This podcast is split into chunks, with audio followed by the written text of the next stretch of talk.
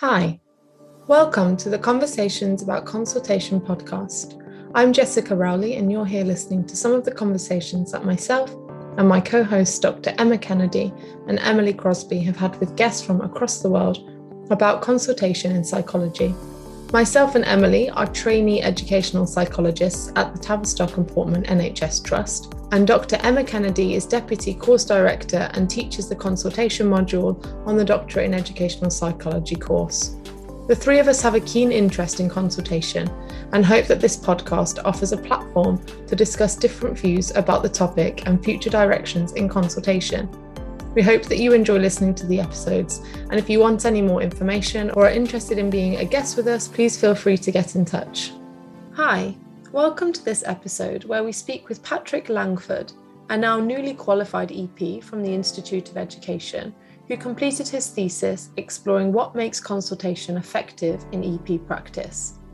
We talk about all things consultation, particularly thinking about the application of consultation theory to practice and a consideration of what consultation really is and how this might differ depending on your training institution or experience. Patrick discusses some of his findings from his thesis and what this might mean for the profession. We found this a really stimulating discussion, and we really hope you enjoy listening to Patrick speak with us. Thank you so much, um, Paddy. We're really um, grateful to have you um, on talking with us. So I was just wondered if you could start um, talking a bit about your background and how you kind of got to being a trainee educational psychologist and your journey uh, to this point now. Definitely. So before I knew I wanted to be an educational psychologist, when I was like sort of 14, 15 or so, I was 100% going to go join the army. And then I went to Sandhurst for an overnight visit sort of thing. And it was absolutely dreadful. I hated it so much. And I was like, well, that's off the table. What, what am I going to do now? And then, so my mum work, well, kind of works in a school at the moment with regards to like exam sort of stuff, but she's very much knowledgeable about that. And she suggested educational psychology. So I started looking into it and I was like, this is actually pretty interesting. This is quite cool. And this was when I was about 16 or so. And so magically, what I decided to do at 16 was both viable and what I wanted to do. So quite lucky in that regard. And then sort of went to university at Cardiff, did psychology, did a PGCE PCET, so the teaching qualification for college age students, worked in a um, uh, specialist provision, a school, specialist school for about six or so months. Then did the master. Well, I applied to get on the doctorate, failed the first year, went and did the masters at the Institute of Education in uh, psychology of education, thinking that would help me get on, and then was set, successful the second time round, thankfully. And yeah, then came on to the doctorate and really, really enjoying it. And one thing that kind of one of the things that I was quite intrigued by was consultation. I can't remember exactly how I got into it per se, but obviously there's lots of lectures around it. There's lots of talk about it because it's such a fundamental way of working. And I was interested in exploring it a bit more. And one of the definite key motivating factors for me choosing consultation was that I wanted my first year project to build into my thesis because I'm really bad at literature reviews.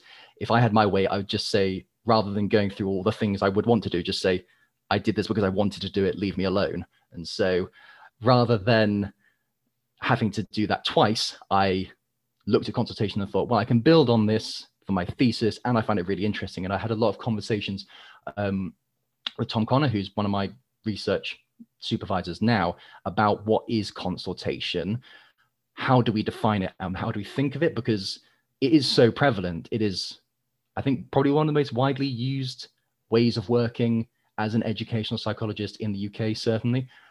But there's that ever prevalent debate around how do we define it? What does it mean?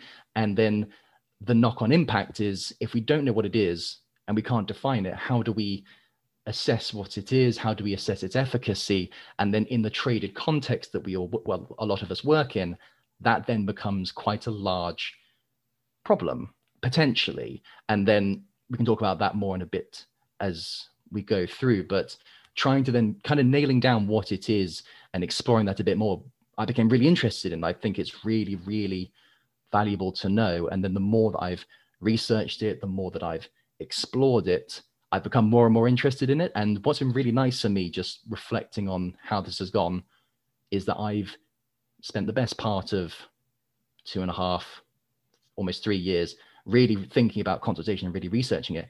And I think it's fantastic. And it's really solidified for me that this is the way that I want to work as a professional, as an EP.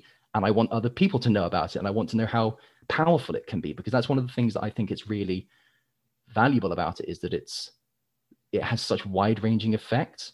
And I want, obviously, I don't have any concrete answers. I'm not some kind of doyen on it, but I want to try and do a little part to share knowledge about it and increase people's awareness and understanding and how useful it is. And by people, I don't just mean other EPs, also parents and teachers and SENCOs and head teachers and everything. So that's a really important part for me as well. This is going way beyond my thesis at the moment. This is like what I'm going to be spending the rest of my career doing.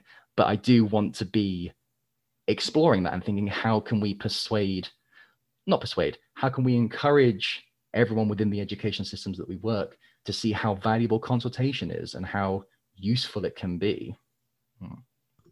And I think that really echoes actually with what Emma said in the introduction about Emily and I, our frustration around perhaps what we learn in theory and then how that works in practice and what's espoused from consultation and yeah what actually it looks like when we're trying to implement it in practice um, i guess you spoke a little bit about the term consultation and it being used in different ways and there being a lot of debate around that um, it's something that we've touched on with other guests as well but i guess i was wondering as you were speaking about that we kind of have a way of thinking about it at the Tavistock or a way of learning about it at the Tavistock that might be wildly different at the IOE. So it would be really good to hear a little bit about, you know, how you conceptualize consultation and where that came from and what sort of teaching you had. Um, yeah, just anything really that you kind of think has gone towards your understanding of what consultation is. I definitely think one of the big factors has been the education that I've received at IOE because that then in the same way as i'm sure it's for yourselves that colors how you understand consultation and the way that you work so the way that the one of the main ways that we think about it is through Bronfenbrenner's like ecosystemic model and thinking about and whilst i i think it is really useful to think about that i don't think many people are like really strictly adhering to that model. It's much more of a tool to help you think about well what's the wider circumstances? How does that impact on things? So i think it's a useful tool to help broaden your thinking. And i think that's one of the ways that i want to try and use consultation is in that wider sense that trying to think about what's the family situation like what's the young person's past like because for me being trauma info- having a trauma informed practice is really important because the number of times that I've worked with a young person and it's come up that oh they've experienced some kind of trauma in the past and that then has such a huge impact on their present life that we have to have that understanding. Of course I want to and also another key part of that I do want to say is that with regards to the wider impact having trying to work at a systemic level trying to change the way that perhaps schools might work or that trying to have that really large scale impact rather than just being on the individual level. And this kind of ties in with what you were saying earlier jess about that difference between practice and and what actually happen uh, sorry the theory and what actually happens. Because i want to work in all these ways but i am exclusively using it not out of choice but exclusively using consultation at that individual level. So i can bring in the ideas of what's the school like what's the behavioral policy what's the political system that, that we are currently working in how does that impact? But it's still at that individual level. So what i want to hopefully do and again i'm not even qualified yet so i've got a long time to practice this but i do want to try and bring about or bring my consultation skills to a wider range of spheres for want of a better word and try and have that wider impact as opposed to it just being having the consultation about this one individual child, maybe just like a class level or something, that can be the next step, trying to broaden that. And I've kind of gone off on a bit of a tangent there, so sorry about that. But to loop back to what you actually asked me, one of the other things that I think comes up a lot in training for us certainly is being solution focused and trying to think about rather than spending all the time thinking about the problem and becoming problem saturated, trying to look forward, trying to think about how we're going to implement suggestions, but also think about what's working, what are the exceptions to that. And I think that's also a useful way to think about it. But again, how much I actually do that is up for debate. Like, am I actually solution focused or do I try and use this to to bring in those ideas rather than being strictly solution focused? But no, it's it's something that, well, as EPs, we're always encouraged to be reflexive and overthink things and try and drill down to the absolute core of something. So I spent a lot of time thinking about that, but it's been it's been really valuable getting to know those different kinds of ways of thinking and trying to bring them in. How successful? We don't know. Yeah, that's really um really helpful and interesting because we're definitely thinking a systemic way um, at the Tavistock. We also have some other elements that we like to bring in as well. And I think Bronfenbrenner's model is really helpful to think about the different contexts, but we also like to think about things at the kind of psycho um, dynamic level and bring all of that in as well. Um, and I think all of these kind of different frameworks, like you said about the solution focus, helps kind of influence our practice over time. Um, I guess I'm trying to think about kind of my initial um, encounter with consultation and what's kind of influenced that over time. And I'm just wondering if there's anything that you do now um, that you didn't do when you first encountered consultation or anything that you did do then and you don't do now and what's kind of anything else that's influenced your practice over time other than your sort of training that you've had at the IOE perhaps things that you've been exposed to in placement watching other EPs has been so valuable to see how it is done and, and the different ways it can be done has been really, really useful. I've I'm I know of some of the different frameworks like the interactive factors framework and other things like that. I've never used one strictly, but I think being aware of them has been quite useful because it's made me think, okay, what are the other it's again feeding into the idea of what are the other things that are going on. Um, and one of the very first consultations I had, it might have been the first one I did by myself, predictably was absolutely atrocious. Um, thankfully, though, the SENCO was also in the room, and because I had done the observation, I think it was it was for a, a nursery age child, so I had the observation, tried to do some one to one work. They weren't really into it, but that was fine. It was still useful information. But I sort of ran out of things to say within 10 minutes. I was just like, oh God, someone help me, please. Thankfully, the SENCO was there who was able to then talk about lots of really interesting things. I could bounce off them. And that was a really valuable learning experience because it helped me be aware of what I need to be doing or just not so much structuring my thoughts, but just having better understanding of all the things I need to talk about. So it's probably relatively trivial, but one of the things because I, I still don't use a framework, but what I do have is like the four areas of need as defined by um the, the, the name escapes me, but you know what I mean. Those four areas of need, and then thinking, okay, so what are the things within that that can help my understanding of this young person's like is there communication need? Is there something around their social emotional mental health or something like that? And then using that to try and guide my practice. But it's very much my, I think the majority of my practices, and I suspect this might be the same for a lot of EPs, is quite sort of grab bag and sort of take different bits of things that you like and sort of craft your own model of consultation, which I found valuable.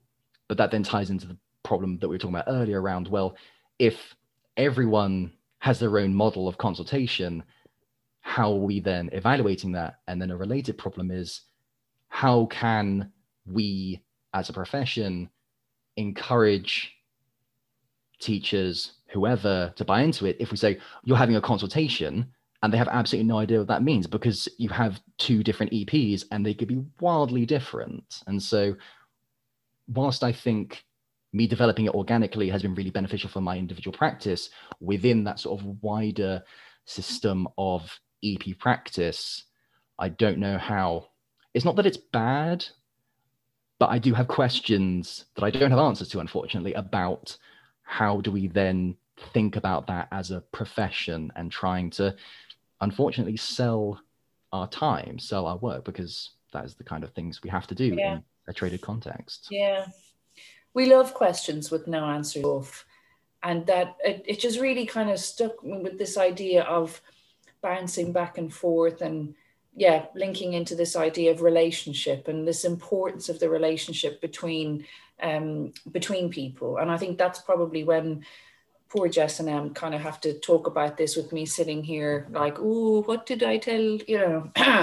but I suppose part of what we would be trying to think about is consultation as a form of relationship, a very particular form of relationship, and that it's about trying to establish and build a professional helping relationship with particularly with other adults who are maybe concerned about a, a, child in a context, or it could be a group, or perhaps as a concern at the level of the system or the organization.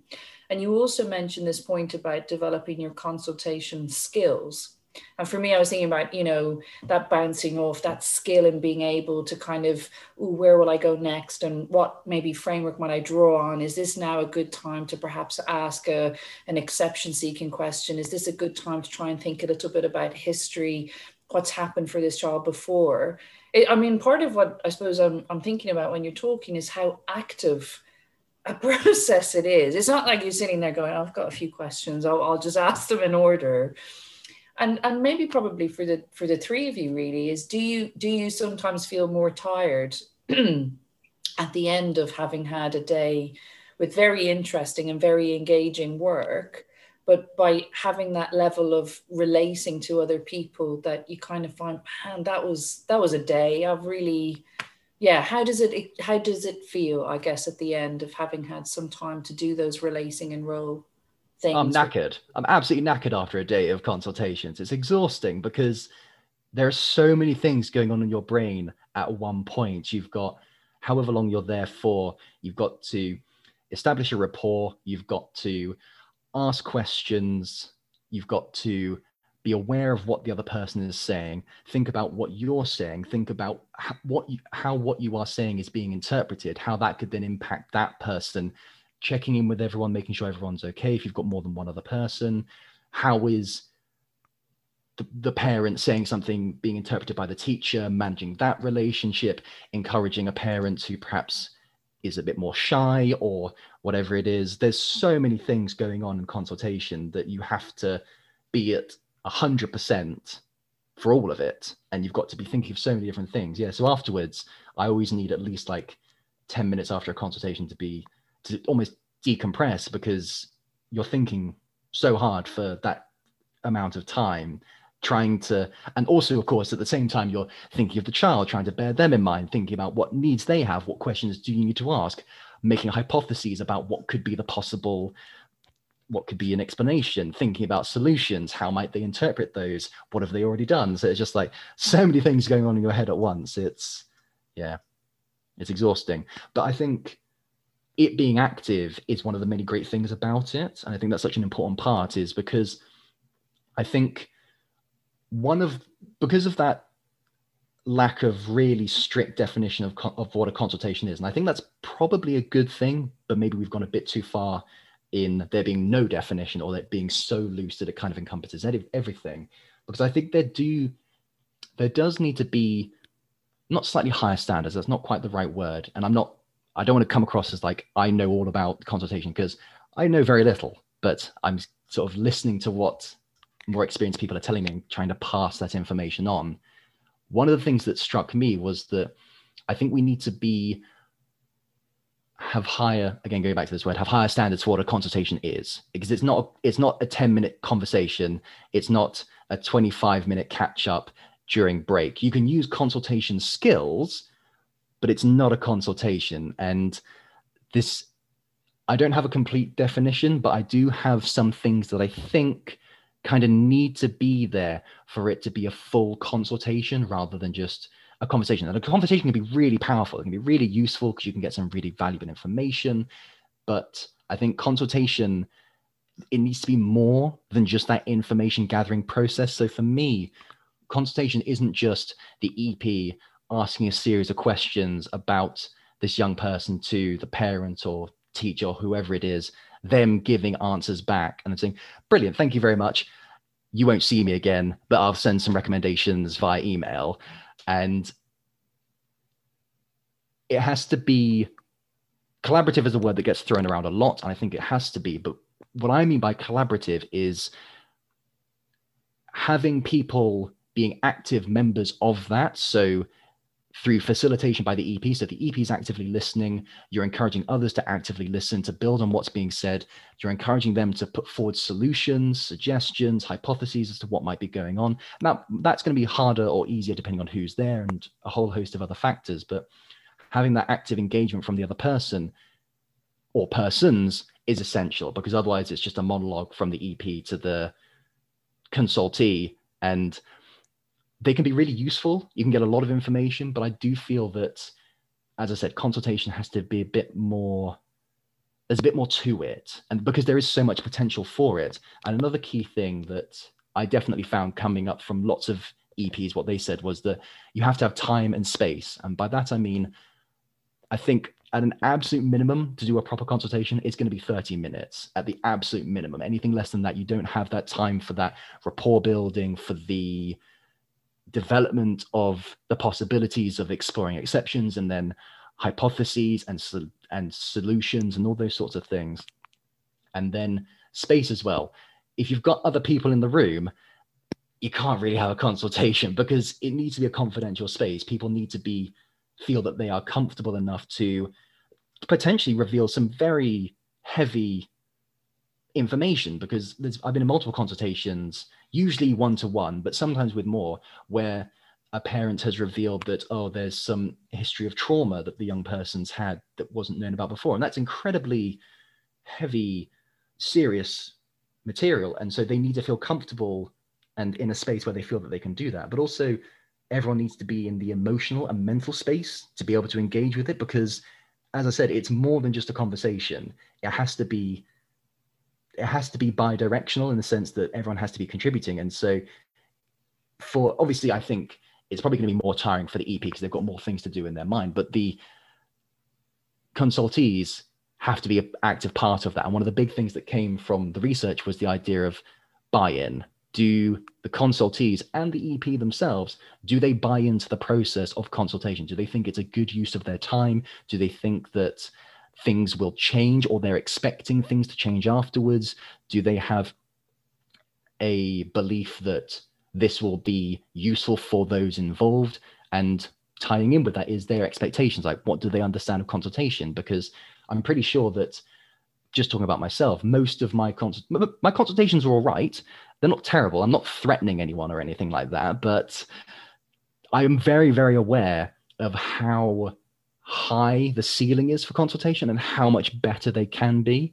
And something that was really interesting was one of the con- one of the people I interviewed said that they'd been qualified for about six years now, and they would put themselves at the top end of beginner level of consultation skill because it is such an art. It is such a there is a there it, because I think it is a science and an art in that there's a lot of there's frameworks, there's a lot of things going in, but there's that that element of just the relationship and developing that and being able to use those skills almost going to a point of like unconscious what is it unconscious aware no not uh, that's a oxymoron you can't have that. Unconscious competence that was it nailed it. So unconscious competence and being able to do these things without really thinking about it and that takes a long time. And so i think yeah i'm very aware of how much further and how much better my consultations can be. But that's exciting as well because if we think about the alternatives of an EP doing a cognitive assessment, telling the results to whoever via a report or in person, and then writing some recommendations that probably won't be done, and then leaving. There's, I feel like there's such a low ceiling to be able to to do anything really. And one of the really interesting things that a lot of interviewees said was that, well, a few of them said this explicitly, but consultation is a really good way or one of the best ways for them to be able to use psychology. Because if you're just doing the test and then feeding it back, and as you were saying earlier, a robot could do that. You could have, or someone who didn't have a doctorate or whatever could do that. Uh, that might not be allowed, but effectively, you don't need to have so much education and all this training. to be able to do a test and then pass it on. And don't get me wrong, I'm not, I think cognitive assessments can be useful within for certain examples, for certain cases, for if there's a clear purpose to them as part of a consultation. But I think we as EPs do limit ourselves if we just stick to doing that. So I think consultation allows us to use that psychological knowledge because something that I didn't expect from the interviews was that the most common feature was talking about that the feature that came up most frequently across all the interviews was psychological knowledge, which, if you think about it, makes sense. But then a lot of EPs spend a lot of time saying, I'm not the expert, you know as much as I do. And so I agree with the sentiment, but I feel like we've gone too far down that avenue. It's like, because if we don't, if we're not experts, if we don't have knowledge, why are we there? And as one of my inter- interviewees said, are we there as just like a concerned member of public? Like, what are we doing? So having that psychological knowledge is really important because that's kind of part of the reason why we're there, but it's also facilitating others to not just contribute, but two of the really big things about consultation, I probably should have mentioned before, is that it's about empowering consultees to not fix their own problems, but to feel that they can have a pathway forward and they can do things and changing perspectives, which ties in with empowering. Because if you're changing those perspectives, you can do that in a consultation. And that can have huge knock on ramifications. Because if a teacher's seeing this young child as disruptive, as rude, and all these different things, and then you start talking about, well, what might be the reasons behind this? Are there other things going on? And then you can have that ch- perspective change to this young person I'm going to go back to the example of trauma, has experienced some developmental trauma. And then that changes the perspective completely. And so they have so much more empathy now for this child and they're so much more willing to accommodate them. And so those small things through the questioning, through that sort of thing, can be really, really powerful. And I think that's a really valuable way of using our training and having real world impact because those things can have a really big impact. And one thing about because empowering consultees is really really important and i think it is a key thing. And there's a common phrase i don't know if this was if this, if you come across this at the TAVI but one of the things that was sort of one of the ideas that comes from solution focused brief brief therapy is the idea of leave no footprints. And again whilst i agree with that in principle there's the potential for that to be misinterpreted because leave no footprints in the sense that you're not making the consultees rely on you to keep on fixing their problems. You want to empower them so that they can feel confident to deal with another young person who might have similar difficulties. Like, oh, I so I spoke with the EP last month, similar sort of young person, or indeed last year or whatever. I'm going to try these things, and that might be really valuable. But we don't want to do nothing. We don't want to leave no footprints as in we've had no impact at all, because we are kind of there to to make a difference and to try and be that kind of change maker through empowering others. So I think it's again sort of striking that balance. I might be over interpreting metaphors and how we use language, but I do want to kind of have that discussion around, yeah, we yeah. do have knowledge, we should use it. Yeah. But language is important though, because it shapes Massively. how people think. So no, I, I can see how how that would be. I mean, I think one of the things that we we try to think about is that bit about expertise, um, and kind of trying to focus more about the sense of developing developing an expertise in the process of consultation and in the process of being helpful. It's not in any way to say, you know, we're the experts on everything and we can solve everything, but we'd like to emphasize our skill sets as very as much so.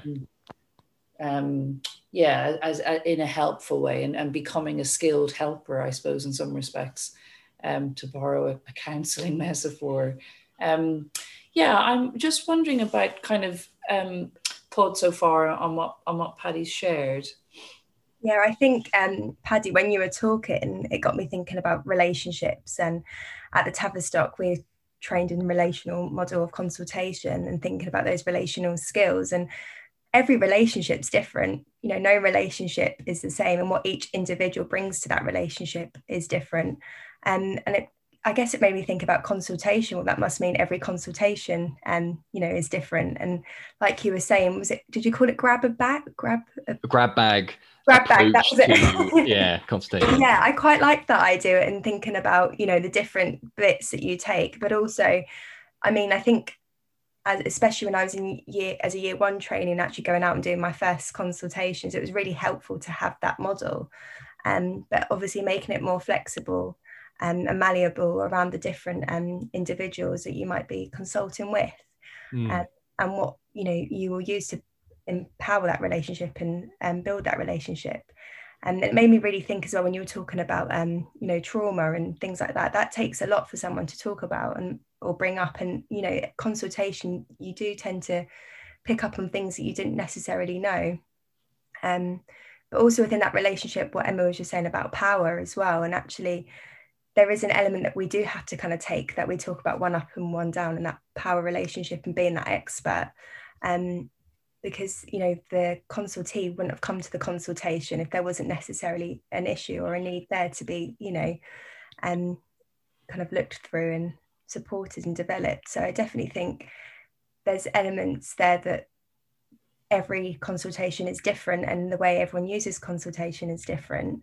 Um, however i can imagine it, it's quite you know confusing for the service user and I guess I'm mindful thinking about how we support service users um, with consultation.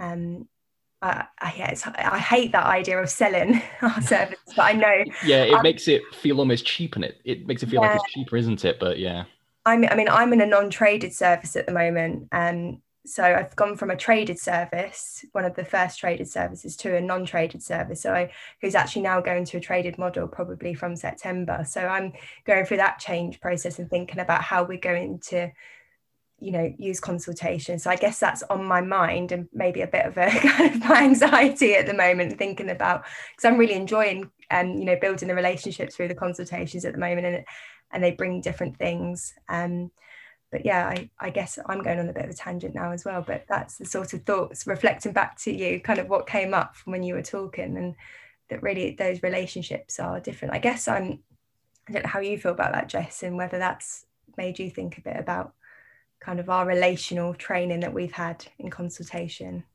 Yeah, I think for me, I found it quite difficult, um, kind of coming from year one where you may be on placement for us at least one day a week um, and we're having lots of teaching from emma in consultation around the relational model which emma worked on um, as well so i feel like our training around that model is very concrete and very um, yeah like expansive actually like we i think especially in conversation with other trainees from different places like the ioe or ucl um, there perhaps isn't the same level of focus on models of consultation or learning the whole process or having as much time. And I think, like Em said, I would have found it incredibly hard to have a grab bag approach at the beginning. I think it would have been very scary. um, and although you do, you do kind of have that approach anyway within a model, I think having that model there for me just meant that I felt a bit more competent, perhaps. And yeah guided my practice in a way where I thought well you know maybe this is okay if i'm following this model. But then there's also the aspect and and i think about this a lot of actually though do we know that model is is useful? It's a relatively new model. Um there's not that big an evidence base for many models at all and none for this model yet. Um obviously the the parts within the models um, like you say, those bits that we take from solution focused brief therapy or we take from different places, they tend to have some evidence base, perhaps in a different field or in a different way to consultation. Um, and I think it always comes back for me like, how are we evaluating our practice? How do we know that this way of working is better? or how do we know that um, how good does our good you know good enough does our consultation have to be or our, our process of consultation have to be to achieve outcomes um, and what outcomes are we looking for how do we measure outcomes that perhaps for us as well with the relational model things around the relationship are we measuring you know the success of building rapport or how that can influence um, yeah how likely a consultee, whether it's a SENCO or a t- um, yeah, a teacher, is to feel empowered to go and make change. And, and kind of what parts of our consultation skills are having that impact. So I think a lot of the time I get very in my head about all of these questions, and then it can make it very difficult in the moment to be like, okay, what what am I doing in this hour that I have with um, this consultee. So I think, yeah, there's lots that came up for me as you were talking kind of around evaluation. I'd be really interested as well if anything like to do with that came up in your research or yeah, what around evaluation or how your interviewees kind of felt about how did they know if it went well. Um, that was one of the things that I had a bit of a discussion with some of the interviewees about that. I do want to quickly explore the very like the fact that it's varied a little bit more, just because I think that is so important, and also the use of frameworks. Yeah, definitely, I think they can be really helpful for containing trainee EPs or even uh, more experienced EPs. But also, I think one thing that really struck with me, one of the interviewees said, was talking about the idea that having consultation that's good enough because we can have these ideas about it being excellent, trying to do all these things I've talked about earlier. And half the time, you're not going to be able to do any of that because the person who you are having or persons you're having the consultation with, they're not in the right headspace for it. So I think it's trying to have a consultation that's good enough rather than always trying to go for that perfect thing. And I, d- I did want to emphasize that because I really don't want to say that it has to be perfect. Otherwise, it's no point doing it because that's just unrealistic. We have to try and be realistic to the systems that we work within, which is also one of the things that a lot of interviewees said was good about consultation is that it's realistic to the needs because by involving the key people by getting the parents and whoever involved and the teachers it can be much more realistic to the setting that it's in now to answer the actual question you asked me um, thinking about evaluation it was really interesting because a few of them did mention that they thought it was something that they should try and do more, but don't really do that much of. And I say this as also someone who probably should be doing more at evaluation because I don't really do any of that. And I really should because I'm literally exploring it, but I don't know if I've got quite the mental headspace to become better at being an EP whilst doing all the other things as well. So that's something on my to do list. But evaluation, a few of them did have questions, again, unfortunately, without answers around how are we evaluating it? How do we know that we're having a positive impact? How do we know that what we are doing is even done? Because I don't know about yourselves, but again, this is something that I really need to do. I need to start trying to factor in to the amount of time that each case is dealt uh, is given or how much time is brought in to having that termly review. I don't currently do that yet. I really need to, and I'm really trying to work out how to establish that within my practice. But having that, because being reflective is really important. Immediately afterwards, thinking, how did that go? What could I do to improve? And then thinking about three months down the line or whatever it is, have those changes, have the recommendations that we agreed upon, have they actually been done? Has there been any positive change? And the the only real reflection that I get with my schools at the moment is briefly talking about during the planning meeting at the end of the planning meeting like oh how is xyz doing and that's that's not really quite what i want to be doing i want to try and have a bit more of a structured time built in but of course with the way the schools buy in time they buy in x amount of hours whatever it is and that's usually taken up by the consultation the observation, maybe some one-to-one work, maybe a feedback meeting, maybe a feedback consultation, but I don't really have many of those because I don't have haven't been able to factor in the time for that. So that's something that I really want to improve. Um, and oh, I had another point about how I for people listening to the podcast is if you could say a little bit about your your participants just so people have an idea about um, who was involved and what you did and if there are any other findings that you feel, you know, particularly around that topic about what would make consultation effective, uh, it'd be great to hear a, a little bit about those too. 100%. The motivating factor behind my thesis was that very question around what are the effective parts of consultation and how do how do we work out what those effective parts are and how do we do more of those And so I had three parts to my thesis. Um, I had a questionnaire, had interviews, and then did some observations. I'm going to focus on the last two because they're more meaty to the question at hand. Because part of the one of the research questions, which I've subsequently dropped, but I'll be writing another document about in the future, future me can deal with that, is around online consultation or tech consultations using phones and video technology and that sort of thing. So we'll put a pin in that for the moment. But with regards to the interviews and observations, so I interviewed 30 people and they were across the UK, one person from Ireland as well, one EP from Ireland. And it was a f- wide range of private, um, local authority EPs, trainees, people have been working for decades. So there was a real, really nice range. I was really pleasantly surprised at how many people got back to me. Transcribing it made me want to die, but it was worth it because there was so much data there. There was so many interesting things that came out from it. And then for the observations, I observed. Oh gosh, I should really know this. I observed um, I want to say four consultations. Yes. Sorry, I'm gonna I'm gonna very quickly check so make sure I'm not lying because that would be embarrassing and stupid. So I'm just gonna quickly because I've got. Yes, I did observe four. I was right the first time. I shouldn't have doubted myself.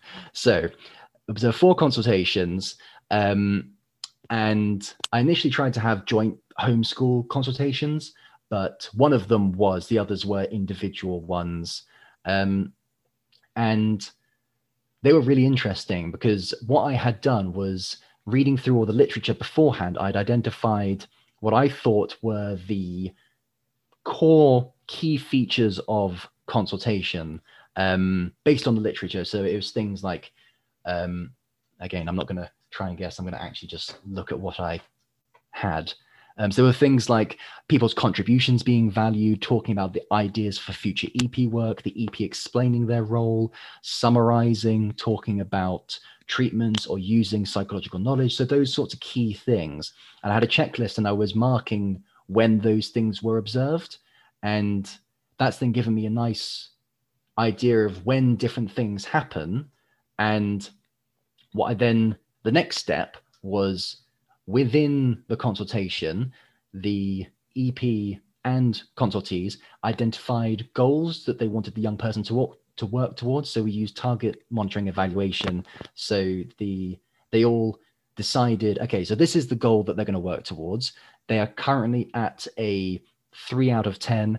We expect them in six to eight weeks to be at a six out of 10. And then I contacted them six to eight weeks later saying, where are they actually now? And they said, maybe they're at the same place. They've they're at a four, whereas they were a three beforehand. So then say actual progress. And so it's really interesting to see that change over time and the features that came up because the so one of the things that I found interesting was that by far and away, and I think in every single consultation, the most common feature was understanding the presenting problem, which does kind of make sense. But these were for were all from EPs who would say who would class themselves as solution focused. And this is in no way me calling them out or anything like that because they're excellent EPs, the ones I observed. Um, but for me, that was interesting that the most common thing is exploring the presenting problem. So, what's the main area of concern? Um, but then there were loads of other the I think the most the second most common thing was everyone's contributions being valued, which I think is a really core part of what makes a consultation. And I defined that as if so it's not so much in a, a consultancy answering a question wasn't everyone's contributions being valued because they're just answering a question. Whereas if they volunteered some information like a hypothesis or a solution, or the EP explicitly said, thank you very much for that, then that's more explicit valuing of those contributions. And that was that came up quite frequently as well. Um, what was interesting was that EP explaining their role didn't come up once across any of the consultations. That didn't feature at all. Neither did clear discussion about planning or implementing treatments. There was some discussion about suggesting solutions that came up quite a lot, but the actual strict planning of these are the things that are going to happen, they're going to happen for this long didn't feature, which also mirrors what I experience in my consultations because I don't have time or I don't think it's the most valuable use of time in those instances, perhaps, to then really explicitly be thinking these are the exact plans for what's going to happen for the intervention. Now, if you have another model and you do that, all power to you. I just don't think that's not what I observed effectively. Um, and so, one of the other things that came up as a key feature is having school knowledge. And that was never observed once, but arguably you have that prior because you kind of already know how the school works. You have an understanding of the resources available, who's in the class, that sort of thing. So maybe that wasn't observed because they already have that prior knowledge.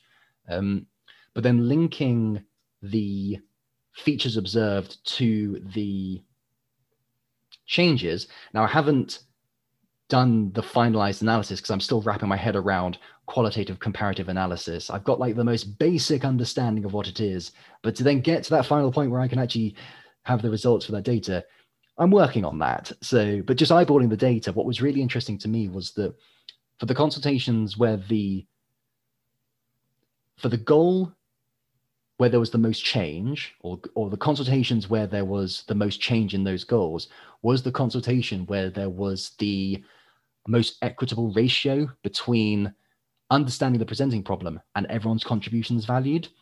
Now, I don't want to take that as really strong evidence of like, yes, this shows that it has to be equal, because I think we would say that already, even if that evidence didn't exist. And I'm very aware of the limits of my research. It's very, very, it's quite weak evidence because it's only a small sample size. It's only what's explicitly said. So there's a lot of implicit, unsaid things that are going that are missed just by the nature of how I did it, because I had to do it this way, kind of, or made, this was one of the main ways it made sense for me to do it. But I think that does kind of jive with my understanding that if the consultation is more equitable, if it's involving the consultees more, if they're contributing more relative to the EP asking more questions about the specifics of the presenting problem, that to me makes sense that that would be more effective. That would lead to more change. Oh, no, an, another caveat I've just remembered about my research is that unfortunately, these consultations happened in December and one of them happened in January. So the students then didn't spend much time in school at all because they had a short time in December, maybe, and then nothing in January because unless, well, some of them were in school, but I think the majority weren't in school for whatever reason. So they've had less support than they would receive at school, but hopefully they've had that support at home. But so that's something for my discussion section to talk about. But um, no, it was really interesting. It was really interesting exploring this, and as limited as it is, it was really nice to try and get some data on this, some some numbers on this. Not that numbers are magical or anything, but just a tentative step to trying to explore just what you were talking about. What are the effective features? What are the things in consultation that make it effective? And how can we do more of them? And so you would never be able to use this research, or indeed, even if there were more participants, to say if you have this number of contributions valued, this number of summarizing, you have a great consultation because you can't have that formula. Because going back to what we were saying earlier, the relationship is so important. The relationship that you develop with the people involved and different things contained and everything. That's one of the most important parts. But I do hope that what I find can nudge us a little bit into trying to think about how we can make consultation more effective. Because as I said, I think it's such a great way of working and I want to make it better because I I really like meta science and trying to think about how we can know what's effective or not. Though you very quickly fall down a rabbit hole and you start questioning everything, as all good EPs do. You start going insane very quickly about questioning yourself and how all these things work. I don't know about yourselves, but I've definitely found that it's taken me a while to learn to turn off the skills that I've learned from the course. And so the most vivid example of this was my brother called me out on it, and he was absolutely right to do so because we'd be having a normal conversation, and he'd be like, Paddy, why are you summarizing what I've just said? I've literally just said it. Shut up. And I was like, you got me there. Fair point. I'll stop summarizing. um, Yeah, I can definitely relate to that. mm. Yeah. I mean, it's interesting. I was was fascinating. I think what you've done is is so, in, and I think you're the idea that you've actually observed consultations. I think you know it, it brings a different perspective to you know, like somebody recalling, I think what I do in consultation is this, this, this, and this. I think is very different for you to actually see it um, and observe it. So I think that's amazing.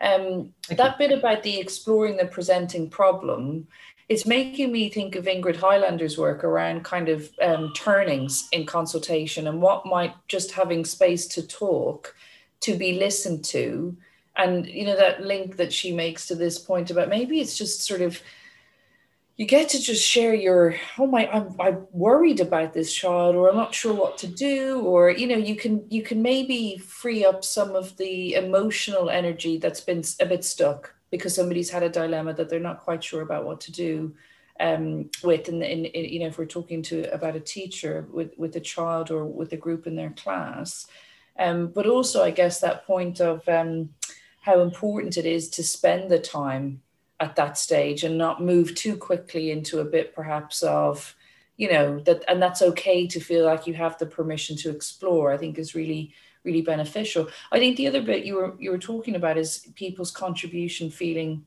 people feeling valued. And for me i guess i think that's so inextricably linked to relationship it's it's so linked into kind of how am i in this space with this person whatever it is about my my body language, my tone, my pitch, my my my demeanor, as in as much as what I say. I think that point you made about you know noticing that is just it's just one factor. Um, but I think it's it's really really interesting, and that you trying to kind of link. And I you know completely hear your kind of the tentative and being cautious and not kind of over interpreting anything, but noticing about maybe you know, it's interesting just to see what happens with those children afterwards. I think one thing we we kind of as we kind of come towards the end of, of discussions with people, um, I mean, yeah, one thing I'm just wondering about is has there been in the time that you've been training, I suppose particularly that you've uh, like a paper you've read or an article or something you've seen that you've just thought, man, that's really oh i'm i that's really changed my thinking about consultation or it's really reinforced that you would say recommend to some of our listeners who may be quite early in the journey of understanding or knowing about consultation is there something that you would really say yeah if you're going to see one thing or read one thing this is the thing i'd recommend mm, that's a really good question i think there are probably two papers that i recommend reading and something that I think every EP needs to know about, which they've probably already come across, and I've already mentioned, is the idea of trauma and how that can impact on. Because my understanding of n- educational need or whatever has been really informed by that, and also by a lot of the work that Beacon House does around like the neurosequential model and everything. That's been really valuable for my personal journey as an EP and understanding that. Um, I think there are probably a couple of papers that I could say that I came across that I thought were really interesting. One that I really liked was from 2018, and it was O'Farrell and Kinsella. I think that's the authors. Yes, it is. I got it right. Fantastic. I think um, I read this one for my um one of my assignments I had to do for consultation. Mm, I found it really interesting because it's well, for one thing, it's a recent paper about consultation because there's been a couple of theses recently but most of the papers are from like the 2010s or whatever. Um, so that was really interesting to get a more up to date version. And halfway through this, I realized, Emma, did you write the walk the talk paper about? yes, yes, because I was I was thinking about what papers would I would be valuable, and then seeing your name here made me clock. Wait, you wrote that paper. I think that's a really good paper. That would be one of the ones I'd recommend. Wanted to just check or ask about, or you wanted to comment on?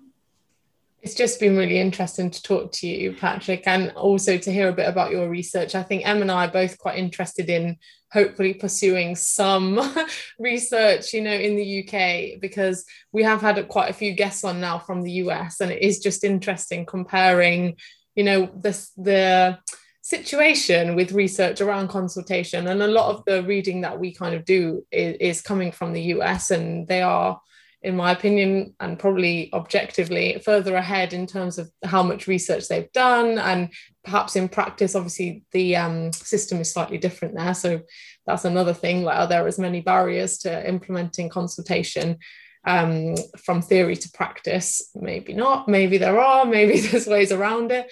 Um, but yeah, it's just been inspiring, really, to, to talk to you and hear about your findings. And hopefully, it was something that um, and I can kind of pick up and pursue in the future and maybe a little bit of collaboration could could yes, happen. Yes, definitely. Um, yeah. So uh, yeah, and again, I was thinking a lot about um, you know, I know you mentioned it at the DECP TEP conference about your research and the fact that you've been doing it in the midst of a pandemic and things are different and you've had to be moving online and what does consultation look like in the online platform. We haven't had chance to speak about that today, um, but I think those are things that are still in my mind. Like, how is that different? Would it would it look really different? And I think for us um, at the Tavistock, where some of our learning and teaching comes from psychodynamic theories um, often in my mind is can those be translated into the online sphere? And perhaps some theory some things that we're drawing on maybe fit better with an online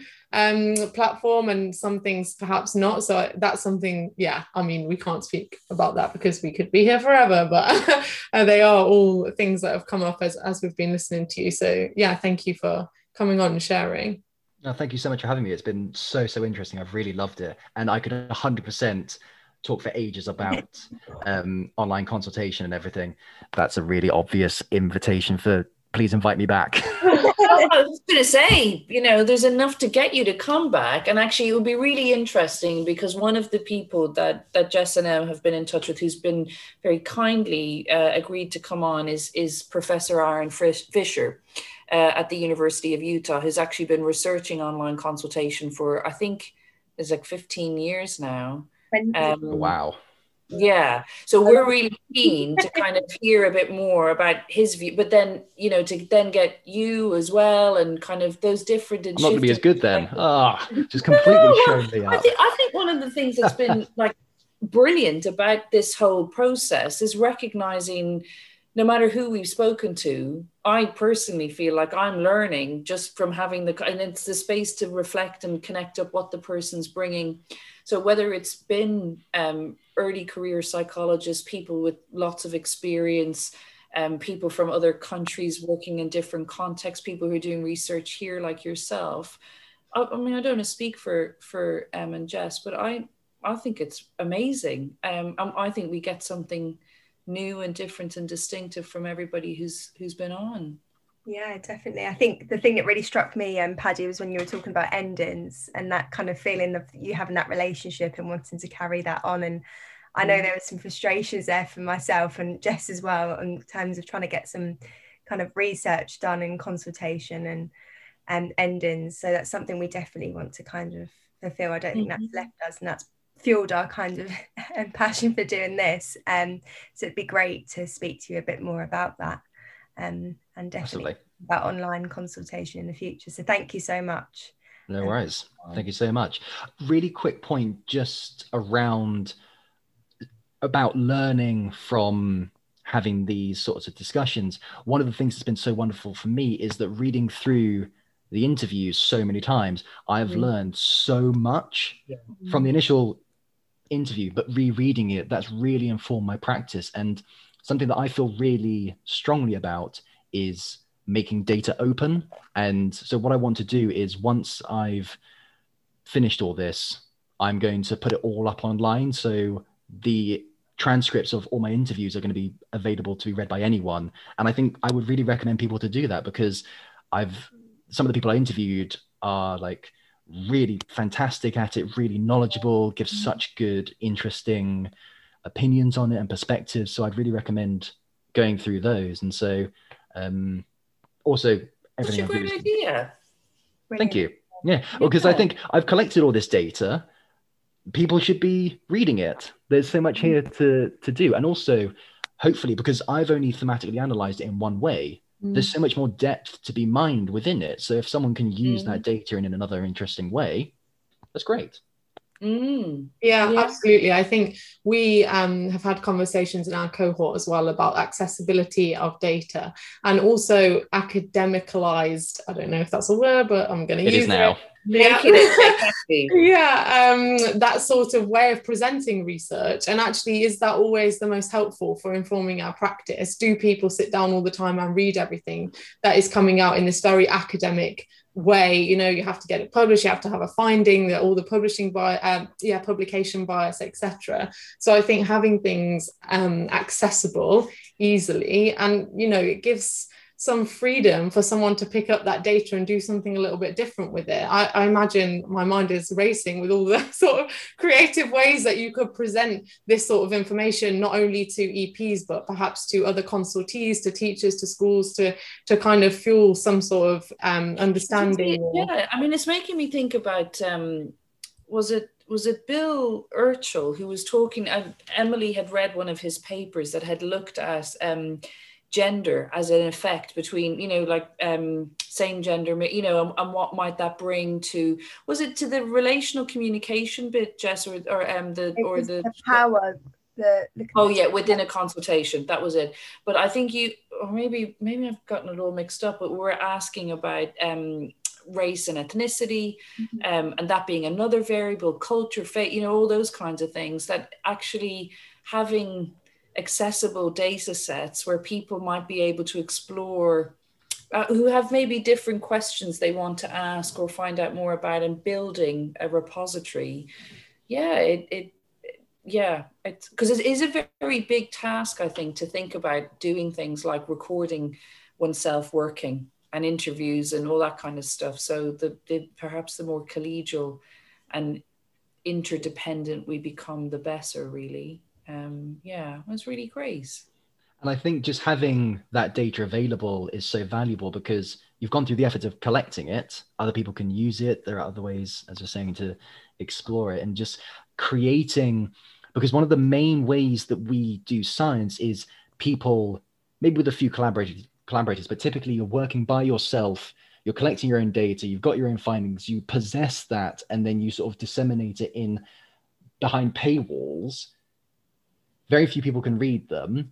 No one else can do anything with them. So I, I personally would like to see us not just educational psychology but science in general psychology in general going really big here but regardless um, being more collaborative like collaborative projects and then sharing that and making that freely available. Because one of the things i want to do with my work is i'm going to write the thesis but i want to write almost like a summary like a side of a side or two of A4 of like summarizing my findings that I can then put up on a preprint server that anyone can access if they have the URLs. There's no barrier to entry. So EPs who don't have access to a university login can read it, or mm. whoever wants to can read it. And I think that for me is quite important and something I want to do in the future, trying mm. to make it as accessible, not just my data, but my work is accessible as well. Because the reason why I'm doing this is so it can hopefully inform others.